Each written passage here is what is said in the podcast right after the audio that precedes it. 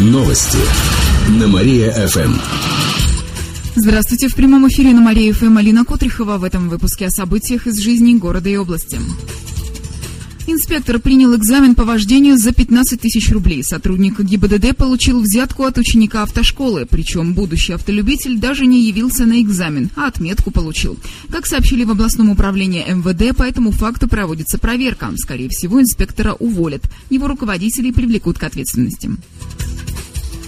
Автор «Гариков» выступит в Кирове. Известный писатель и литератор Игорь Губерман посетит наш город в следующую среду. Творческий вечер пройдет в ВятГУ в рамках проекта лекции в Политехническом. Поэт прочитает свои стихи, расскажет истории из жизни и ответит на вопросы слушателей, сообщили в пресс-службе университета. Игорь Губерман известен своими стихами, которые также называют «гариками». Это остроумные или философские четверостишья. Например, такие.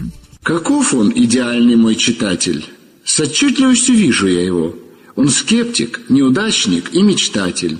И жаль, что не читает ничего.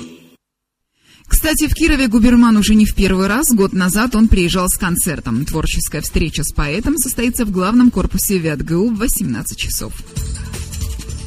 На правах рекламы Парк Победы украсит в стиле дымки. Завтра в 11 часов там состоится праздник. Он пройдет в рамках всероссийской кампании «Теле2. Скажи свое слово». Каждый пришедший в Парк Победы найдет себе занятие по вкусу. Можно будет красить, лепить фигуры из снега, украшать деревья. А «Теле2» позаботит, позаботится обо всем необходимом для творчества. Будут баллончики, кисти и краски. Кстати, мастер-класс по раскрашиванию проведут преподаватели детской художественной школы. Отмечу, что по этому празднику пришествовало прошло трехнедельное интернет-голосование за место, которое требует улучшений. В итоге больше всего голосов набрали парки у цирка, филармонии и Парк Победы. Так что завтрашний праздник не последний.